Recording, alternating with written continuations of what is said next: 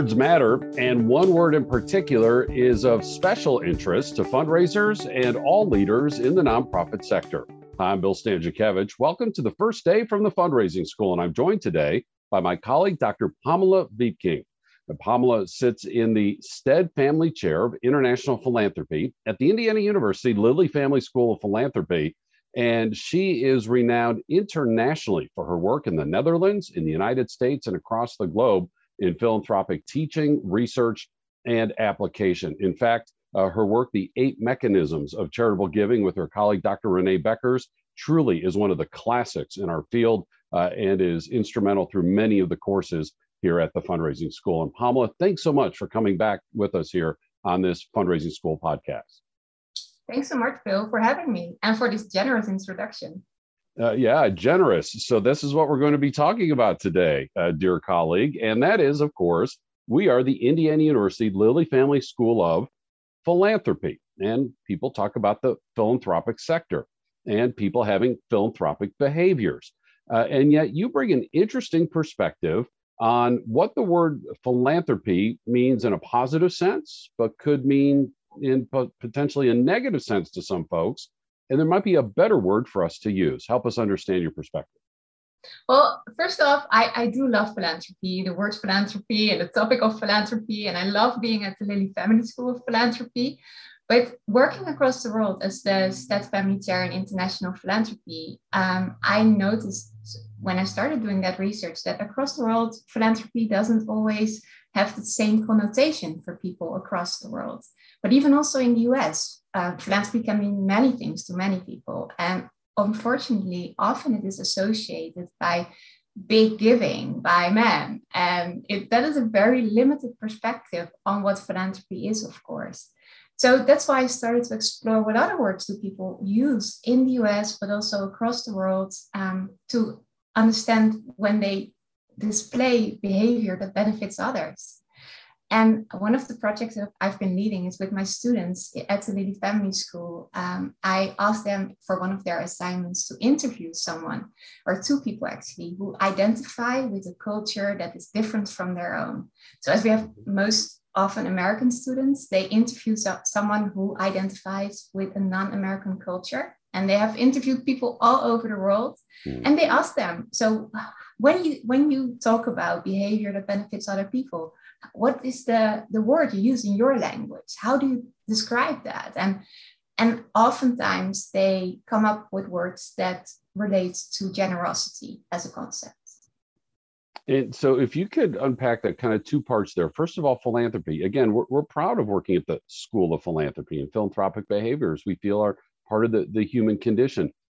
Can you start first in the United States, though, on how that word might be exclusionary, that there might be people groups who don't see themselves in that term? And then also, can you enlighten us those observations you've had internationally, specific cultures who, again, might not feel included in that term, philanthropy? Yeah, so what I love is how also our school is trying to redefine philanthropy to be inclusive of all forms of behaviors that benefit other people. But still, I think in the US also, people see philanthropy as something that is not what they do. They see it, other people, wealthy people do philanthropy, but I am not a philanthropist. And that's what I love with the Women's Philanthropy Institute campaign from 3 years ago, I think. They had the campaign with hashtag, I am a philanthropist, where they had a range of women saying that they are philanthropists and explaining why what they did, volunteering, helping others just in their own community or abroad, all was philanthropy. So that I think it's great that we can try to redefine the word philanthropy, but in a lot of countries that is more difficult because philanthropy doesn't exist as a word in those languages, or when it exists, people don't know what it means often, we find with those interviews. And while they typically have really strong positive connotations with the word generosity. And one way to define generosity is the way that the Science of Generosity Project does this. And they say, generosity is the virtue of giving good things to others freely and abundantly. And I love that definition. I think that is a great one. And so again, with philanthropy, there are folks who could see this as the purview of people who only are wealthy, white, Caucasian, male, maybe dead, right? From back in the day.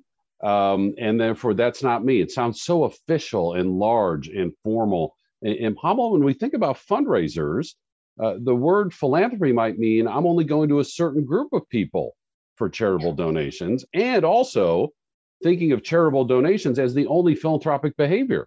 And there are several, right?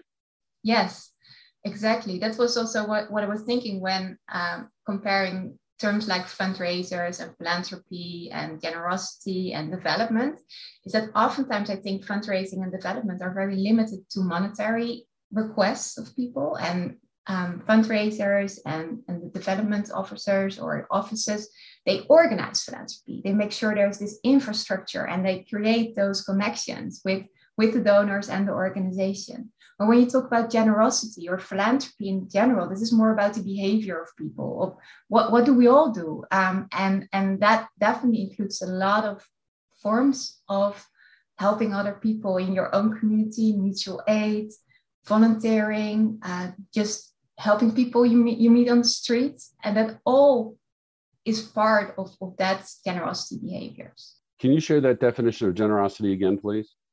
The virtue of giving good things to others freely and abundantly. Giving good things to others freely and abundantly. So giving good things to others may be a monetary donation, may be through a formal nonprofit, formally organized nonprofit organization, but may not be a dollar amount, a monetary amount, and may not be through a formal organization, correct? Yes, exactly. I have another definition of generosity that I personally often use in my work, and that is that generosity relates to all forms of behavior that people conduct with intention to benefit others. So it's maybe a little bit more restricted, but I like, as an academic, I like a clear definition that also puts some limits on what it means. Well, people who come to the fundraising school know that we are embedded within the Indiana University Lilly Family School of Philanthropy. And as academics, we do like our definitions, and all of our courses start with definitions, including some of these words that we're using here today. You know, Pamela, on that first definition, you talked about generosity as a virtue. Is this something only that we're born with, or is this something that we can teach, that we can be taught, something that we can develop over time? How does generosity fit into, just candidly speaking, the human condition?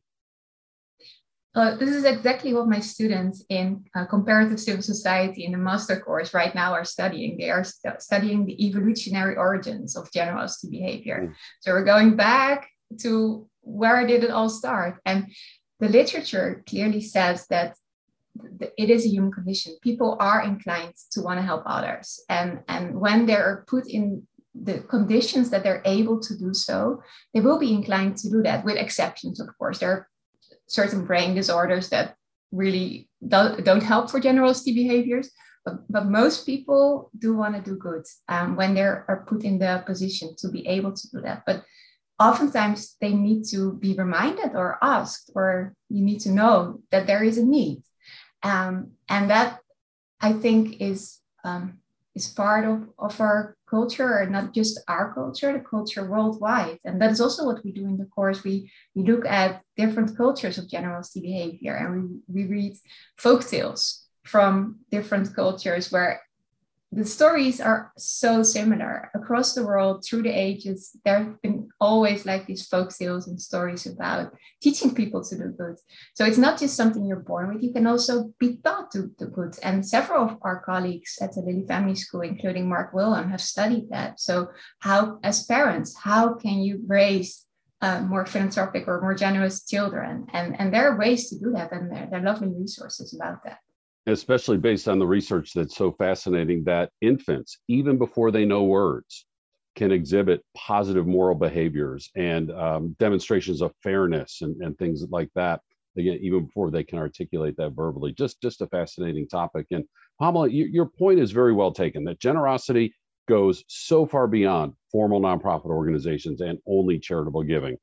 But if I could put this in the context of the fundraising school, where people come who are fundraising for charitable gifts for formal nonprofit organizations, what might an understanding and guidance from the word generosity, how can that lead fundraisers? What advice do you have for fundraisers as they think about that word generosity as they identify and work with donors, as opposed to perhaps to philanthropy? And there may be some similarities, but there perhaps are some distinctions. What advice do you have for fundraisers in that regard?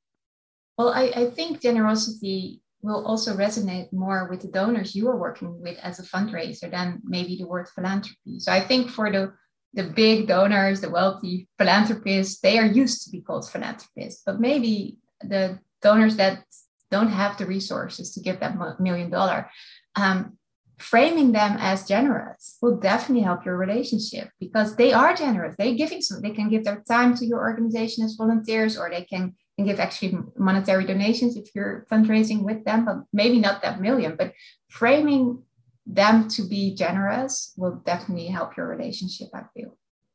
And based on this teaching and the research from Dr. Pamela Wiepking, that is what we teach at the fundraising school, is to look at our donors as being generous, because then it really helps us to remember that all gifts matter, regardless of the financial size, and therefore all donors matter. And somebody who's maybe donating at the so-called base of your donor pyramid, that 2-figure or 3-figure amount, think of that retired person who's on a fixed income, who's making that 2-figure donation. He or she might be the most generous person in your donor database.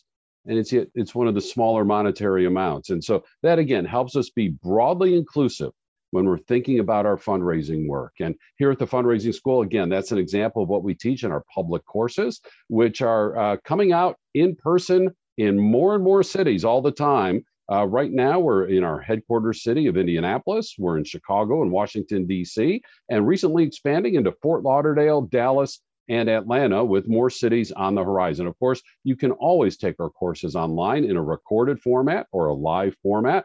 And then, in addition to those public courses, custom training. We will tailor-make training just for your nonprofit or your association or your geographic region, anywhere in the United States, anywhere across the world. We have quarterly webinars and, of course, these free podcasts, all available on our website at philanthropy.iupy.edu/thefundraising-school.